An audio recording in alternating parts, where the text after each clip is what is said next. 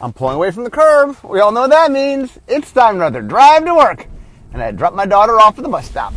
Okay, so today I want to talk about something that I, uh, I've never talked about on my podcast.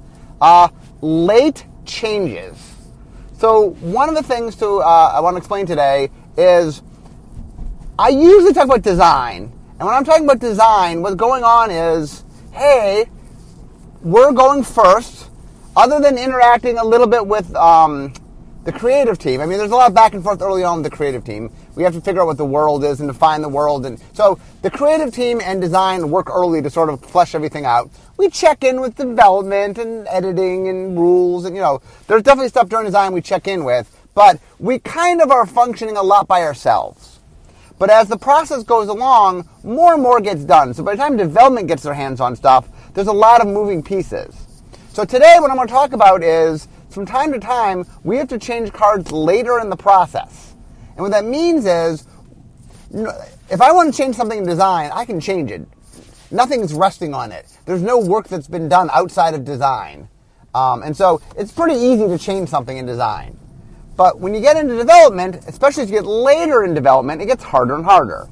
So here's what's going on. First off, um, you have the art. So the way it works is... Um, Partway into development, they start commissioning art. And so the way I've talked about this, uh, I, I think I've done a podcast on creative, but essentially what happens is they figure out what each card is supposed to do. It's called a card concept. And then they find an artist. And then the artist uh, does a sketch. And then they do a final art which comes in. Once a card has been concepted, once an artist has started working on it, um, that card is locked in. That's the art that's going to appear on the card. Um, now, one of the things that we do is we have a little budget so that, you know, if we need to emergency replace a card, we can do that a little bit. Um, but most of the time, as the process moves along, things start getting cemented more in. And what that means is you then have to adapt to the fact, for example, once art exists, if you want to change the card, you have to match the art. You have to make sure that the card is going to be consistent with what the art is. Um, so... Some of the cl- so, for example, this this is going way way back, but this is just back in the day when I was doing more development. Um, so Mirage, um, Mirage was beautiful. For those that have ever seen Mirage, Mirage was um, really, I mean, I guess Ice Age was technically the first block, but Mirage was really the first block that was a block that was created as a block that was built for limited. That was a block in any modern day sense of what a block is. Ice Age kind of backed into being a block. Um, And Mirage was uh, flavored. It had a uh, its insp- its real world inspiration was Africa, so it had a lot of African feel to it. Um, and the uh, art director was a woman named Sue Ann Harkey, who was awesome. She very did really beautiful art. Um, a lot of cla- like uh, Kev Walker, Paula Parente. Um, I think she found Therese Nielsen. There's a lot of just really good magic artists that she discovered, uh, or I mean discovered it for magic, um, and. But one of the things that was, like, she was an amazing art director. She didn't know magic as well as some other art directors have known magic. Um, which, to be fair, I mean, you're not always going to find an art director that, for example, knows the game. So it was something that she had to learn as she was going along. Um, but one of the side effects of it is occasionally we would get cards that contradicted the rules. Um, nowadays, for example, uh, our art directors have a much better sense of... how the game mechanics um, uh, apply to things, to make sure that when they do card concepting and art descriptions, that it's not contradicting what the card does. Um, so there were a couple of famous examples during Mirage where, uh, for example, uh, Sunweb. So Sunweb was a, a giant wall that sort of floated in the eye. It was a flying wall. Um, and the idea originally was that it couldn't block white creatures. It was a wall that couldn't block white creatures. Um, but in the art...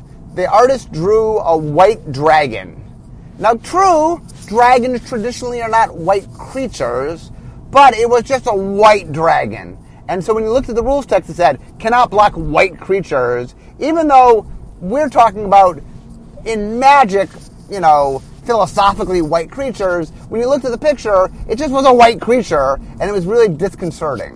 So we ended up changing Sunweb so it couldn't block small creatures, rather than it couldn't block white creatures.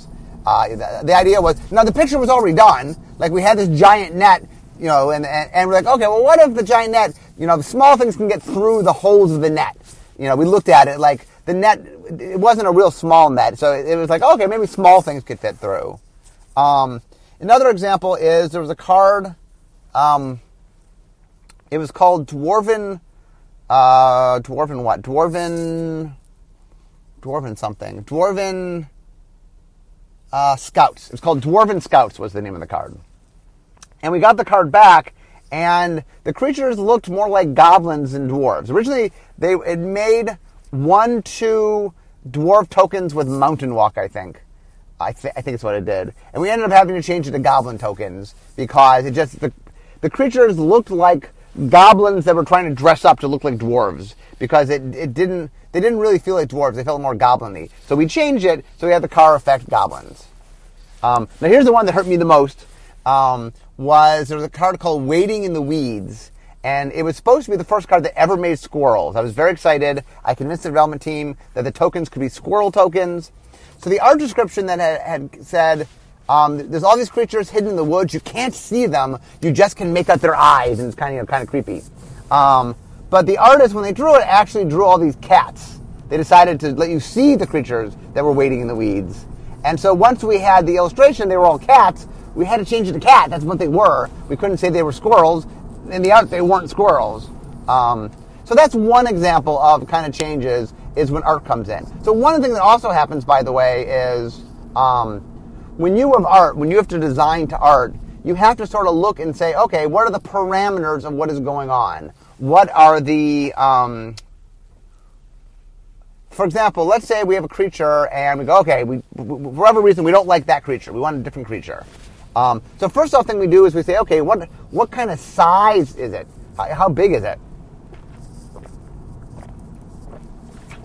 Um, we might say, okay, you know, what what does it look like? What kind of creature is it? Um, and a lot of times you have certain parameters. Um, now that's when it's a creature. Uh, another thing that's interesting, sometimes you have spells. Uh, and spells, you have a little bit more wiggle room. Sometimes they're very literal and they're like, okay, well, this is freezing something, so somehow we have to convey freezing, or you know. Um, but sometimes it's it's a little vaguer, where like somebody's like, um, you know, casting, and there's you know light emanating from their hands or something. It's implying that there's a magicalness happening, but well, what's it doing? We don't see what it's doing. We just kind of see it being cast. So you have a little more flexibility there. Um, and so one of the things that happens late on is once we want to change something, we have to figure out sort of what the parameters were. And usually, by the way, um, so there's there's a couple different things. You could make a change before art is done. You don't have to worry about the art. You can make the change uh, before the sketch is in, and then you could say to the artist, we've changed it, uh, to the art director, you know, can you, when the sketch comes in, do we have any ability to guide the artist a little bit? Because the sketch comes in, we give notes to the artist. Okay, maybe can we tweak something, or you know, can we? We kind of want to do this. Could you steer them a little bit with the notes on the on the um, the sketch and push them a little more in the direction we need? That sometimes can happen. Um, or if the art is done, then we're completely matching art. Um, another thing that'll happen sometimes is we'll have art and the art will be done, and then the card we need to use it on gets killed, and so we end up doing an emergency thing where we get different art, and then that art goes to what we call the slush pile. And what that means is anytime we have art, we you know we paid for the art, is uh, if we can find some other place to use it, we will. So occasionally what happens sometimes is if you're in the uh, second set in a block, I used to be in the third set, but it used to be second or third set, but now we don't have third sets. Um, and the art director would come to you and say, hey, I have a piece of art I really like. Is there a way we can make a card for it? Um, and so sometimes then it's like, okay, let's design the card to this. Actually, in Unhinged, I'm sorry, in Unglued, um, I went to the slush pile and I took some pieces I liked out of the slush pile and designed some cards just to go, okay. Um, in fact, uh, Gus and um, Temp of the Damned were both existing. Oh, oh, and um, and is that it? Well, those two I know for sure. Those were existing slush art that I'm not sure what they were for. Um, but we made use of it. Uh, there's another, another classic one was Jeremy had made a piece of art. Uh, what was it called? It's the, I'm blinking on the name. It's the one where a guy, he's a kind of in a cell, and he is just doing the same, he's drawing the same picture again and again and again and again, and it's clearly kind of gone insane. Um, that piece was made for a set block many years earlier, and we realized that we, we couldn't use it for some reason. Not not because we didn't like the art. The art was awesome. Um, and we liked the art, and so years later, I'm like, you know, I really like this art. It's cool. Because one of the problems, by the way, when you when you don't use art is a lot of our art is very setting specific. You know, oh look, it's it's the Boros on Ravnica. Like, well, okay, I got to use that on a card in Ravnica. Um, and if I if we miss that window, I mean, we go back. Maybe when we return, maybe we could use it. But usually, when you miss the window, then you can't use it. That's why we try to see if we can use it on the second set. Um, but sometimes there's things that are generic enough. Like, well, um, the core sets had a little more flexibility to use stuff like that. But even now, sometimes like, okay. Um, they also sometimes can crop a little bit, where there's one little component that says where it is, but you can crop it so you don't see that. Um, but anyway, there is definitely time when you're designing to pre-existing art where it's like you're starting from the art, and that's what your top-down is. And I actually enjoy that kind of design. It's kind of fun for me. Uh, it is neat to sort of take something where the parameter is a really different kind of parameter. In fact, by the way, when we did the G D S, um, one of the tests we did, we always would do a final test when we bring in the office. Um, and both times, we did, some, we did a similar kind of test, which was what we call a last-minute design, where something has to be changed at the very last minute. So here's another big parameter I didn't talk about. If you have to change something in the last minute, not only do you have to match the art, but if it's late enough, you have to match the collector number. So let me explain how this works.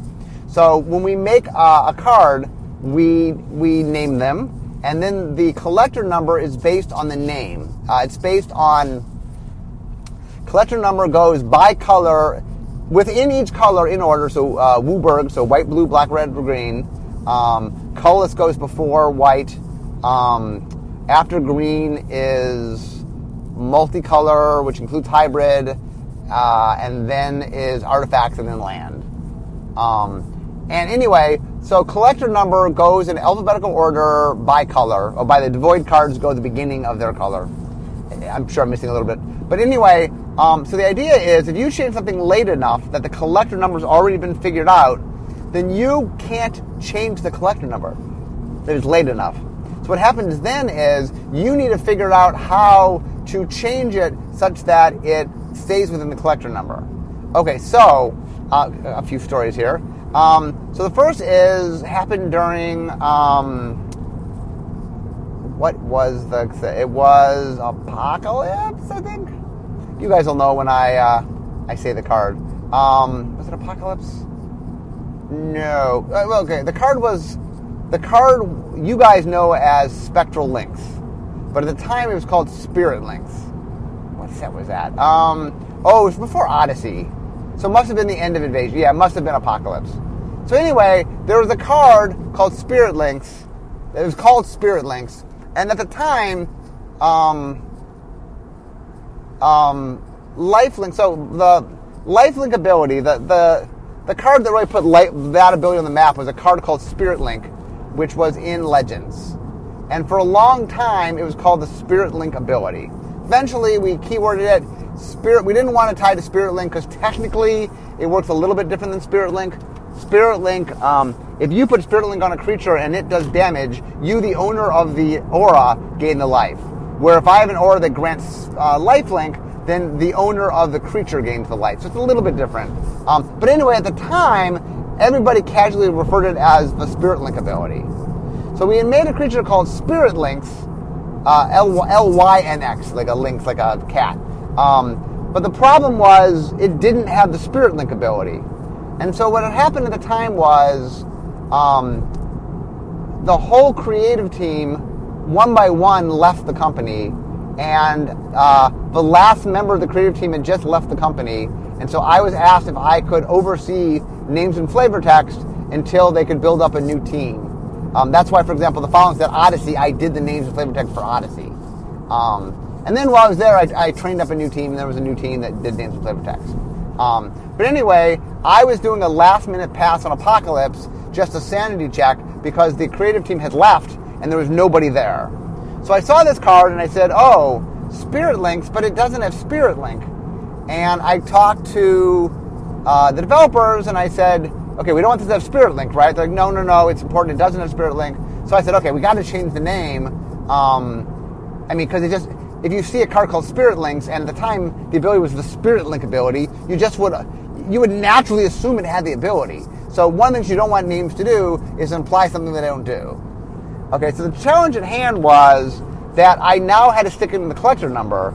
So the collector number, I don't remember exactly what it was, but it was Spirit Links, S P I. So like the card before it was like S P A, and the card after it was like, you know, S T A or something. And like, I had this little window uh, to try to find a name. And so eventually we realized that we could do Spectral, Spectral Links. Spectral is in multicolored. Um, because the art, it was multicolored and stuff. Um, so that, that's an example where I, ha- I just had to fix the name. But sometimes what happens is, and this is what we did with the G D C challenge, is we said, okay, a card is changing at last minute. Here's the art. Here is the, um... collector number. So not only did they have to make the card, and we've had to do this, not only did they have to make the card, they had to match the art, and they had to figure out how to name it such that it would fit in the naming convention. Um, and anyway, it, it, it's one of those things that we ha- actually have to do from time to time. That was an interesting live challenge because it's just some parameters you're not used to working under. Um...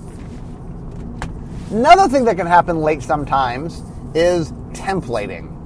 So what'll happen is um, development will figure out a card, figure out what it does, and then it goes to get laid out. Uh, well, just two things. Well, let me first. I'll get to layout in a second. First is templating. So first you have to template the card, uh, and sometimes what happens is during templating there's some problem, and they can't. They end up not being able to template the card exactly the way it was intended. And what happens there is they will come back, uh, editing will come back to the development team and say, okay, um, well, actually, there's, I guess there's a couple different things. Um, there could be a rule problem, which is, okay, we thought this worked in the rules, but it doesn't. And then they have to come back and sort of say, okay, how do you want this to work? It can't work the way you wanted it to work. Of the choices available, how do you want it to work? Um, another thing that can happen is... Um, One of the things that happens with templating, and this ties into the sort of the card production, is there's only so much room on a card. And the thing to remember is, not only are there room issues, but remember we have to translate the... We are now in eleven languages, I believe. So every Magic card has to get translated in other languages. And other languages, some language, are longer.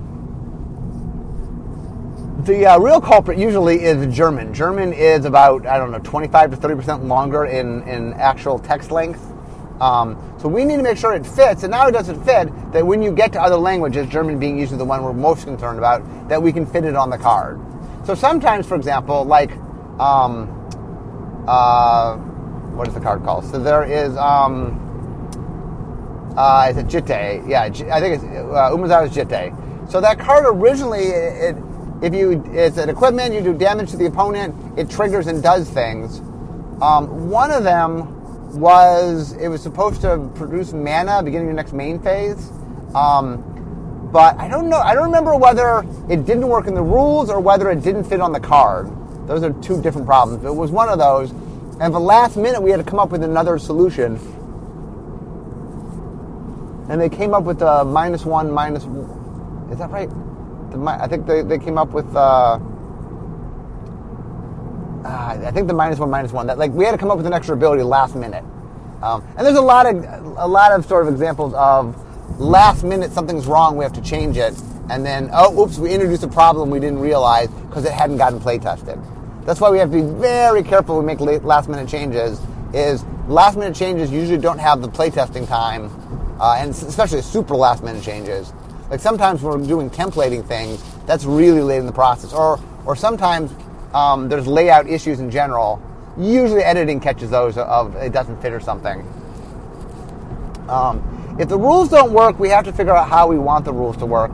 Um, the rules happens a little earlier usually. Um, so one of the things that will happen that, that is you'll come up with something that seems pretty innocuous, They're like, oh, okay, how about this? And sometimes the rules will come back and go, oh, well, the, the, the most common thing I'll get sometimes to go, oh, you know, layers. Because um, one of the things in the way the game works is um, there are different static effects that affect things. You know, different. How do I know what things are? What color is something? And what creature type is it? And what abilities does it have? And um, so in order to sort of make those identifications, because there's things that can change them, there's an order by which you know you check things. And so if you um, have things in a way in which they the order's wrong, um, the classic example is all creatures with power four or greater gain flying. The problem is by the time you go to check whether it's four power or more, um, it's past the point whether you've determined it is flying or not. And so it's sort of like it, it, the mechanic implies something the rules don't support. That if I say to you, okay, I have this card in play, all creatures with power four or greater gain flying, you go, oh, look, I have a four power creature, it gains flying, and technically it doesn't because the rules, because of the layers. Um, so that's one of the biggest things that happens is sometimes it's not that the rules don't work, it's the rules don't work in your favor. The rules don't let you do what you think you're going to do. And what we've learned with players is players assume the card does what it says it does, and so if the card doesn't make any sense unless it works some way, they assume it works that way, because why would we make the card if it didn't work? Um, so that means we have to be careful that we don't want to do things where it implies something that just isn't true. The other thing we have to watch out for, I mean, the other thing sometimes is we want to do something and simply the rules don't do it. You just can't do that. Um, and when that's the case, that's something where we have to shift things and say, okay, um... So like one of the classic examples, I, the funny thing for me is most of my development is in the past because I do design now. So a lot of today's stories are development stories. So I'm, I, I apologize. A lot of these are ancient stories, but that, that's sort of how uh, it comes to be. So we were trying to make a clone in Urza Saga. Uh, we wanted to bring clone back. We had made clone, or Richard had made clone in Alpha, and people really liked it, but because of rules complications, we stopped making it. And then we're like, you know what? Clone's awesome. We should bring clone back. And so we brought clone back, we had art commissioned, and then we were told late in the process, yeah, we can't make clone work. Clone won't work. This can't be clone. But we already had art of, you know, sort of a mirrored image figure where they look almost the same, but, you know, the one, one has a tail or something slightly different. Uh, and so we said, okay, well, how do we mimic this kind of shapeshifter? So we gave it a whole bunch of abilities. We said, well, it can get plus one, minus one, it can get minus one, plus one. Um, you know, it could, uh, it, we gave it a bunch of different abilities. And and that ended up being Morphling. Um, and that was like a, a last minute change. Um, the other the other thing sometimes, like um, Helm of Volrath and Tempest, that was originally going to be Mindslaver.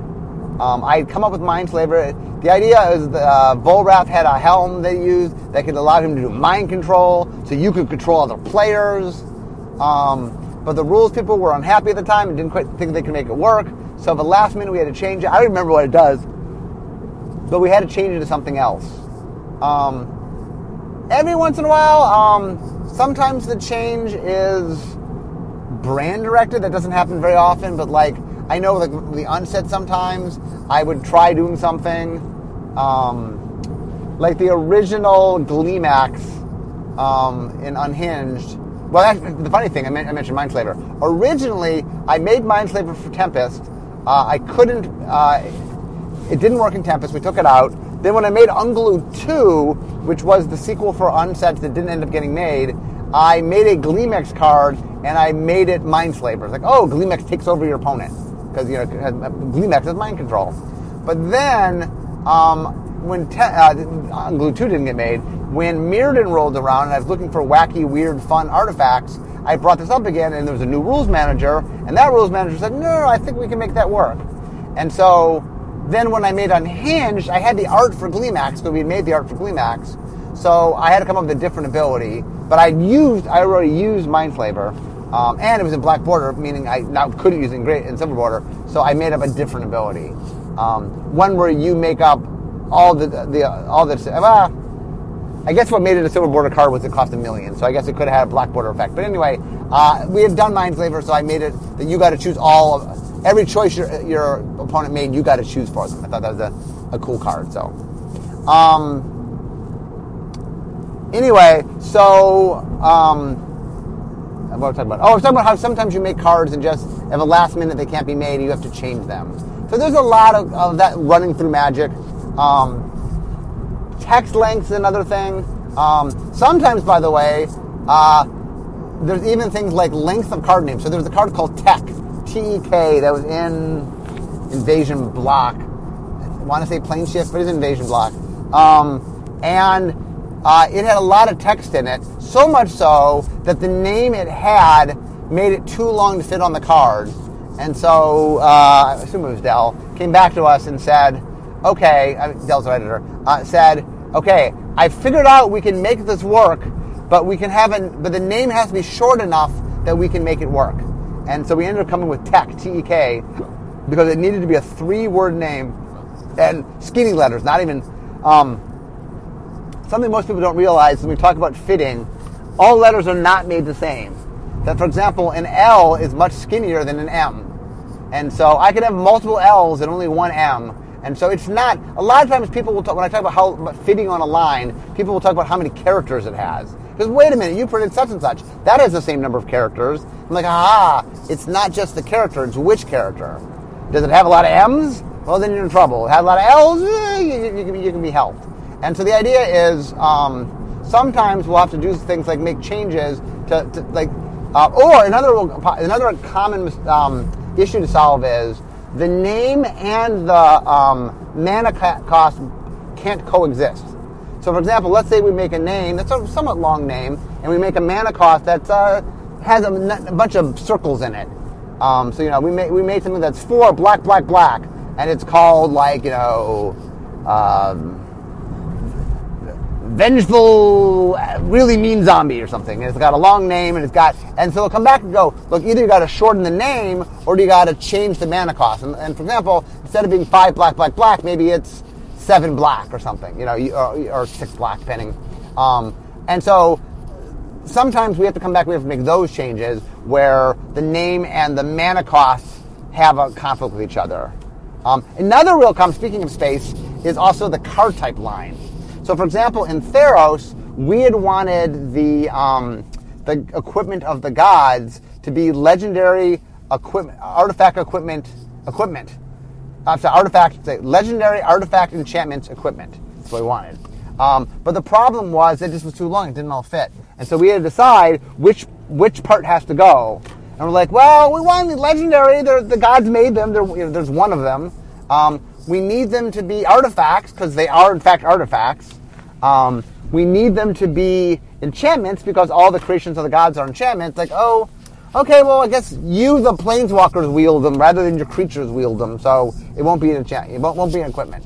Um, and I know a lot of people are like, why weren't those equipment? Those feel like perfect equipment. I'm like, it just didn't fit.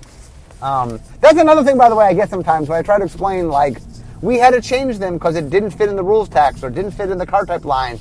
People are always like, well, what do you mean it didn't fit? I'm like, it didn't... You know, I I, I, I like to do my Scott imitation, like, Captain, I can't change the laws of physics. Like, it only so much fits. And plus, we have uh, German to remember. We have other languages, and so we, we can't even completely max out our own thing sometimes. But, like, if we're all the way to the brim, that means that someone else might not be able to fit it.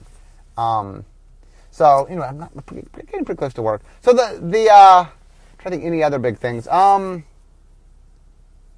We I mean, sometimes in layouts, like when we did, um, what were the cards from uh, the level up cards from Rise of the Eldrazi? Um, we had some issues there where um, because we had different like size things, not everything fit in because we had certain parameters, like certain numbers had to go in certain places. Um, I know in Magic we sometimes run into trouble when we try to do a two-digit number. For example, there was a card in Arabian Nights uh, called Aladdin's Lamp that originally was supposed to cost ten mana, and they couldn't make a ten fit in the circle at the time. So the original uh, card in Arabian Nights had two fives. I think I talked about this during my Arabian Nights podcast. It was five and then five, and this confused people. They didn't understand, like, five and then pay five more. They're like, fifty-five? Um, and I know we've run into trouble from time to time when we've tried to do double digits in places, in places that don't normally have double digits. Um... Planeswalkers is another real common place where we'll have cramp things, where we'll try to do something and it just doesn't quite fit. That that uh, that those are particularly uh, planeswalkers are squeezed the most because we have a locked space we have to fill, and it's like it can only get so big. We can't stretch it any.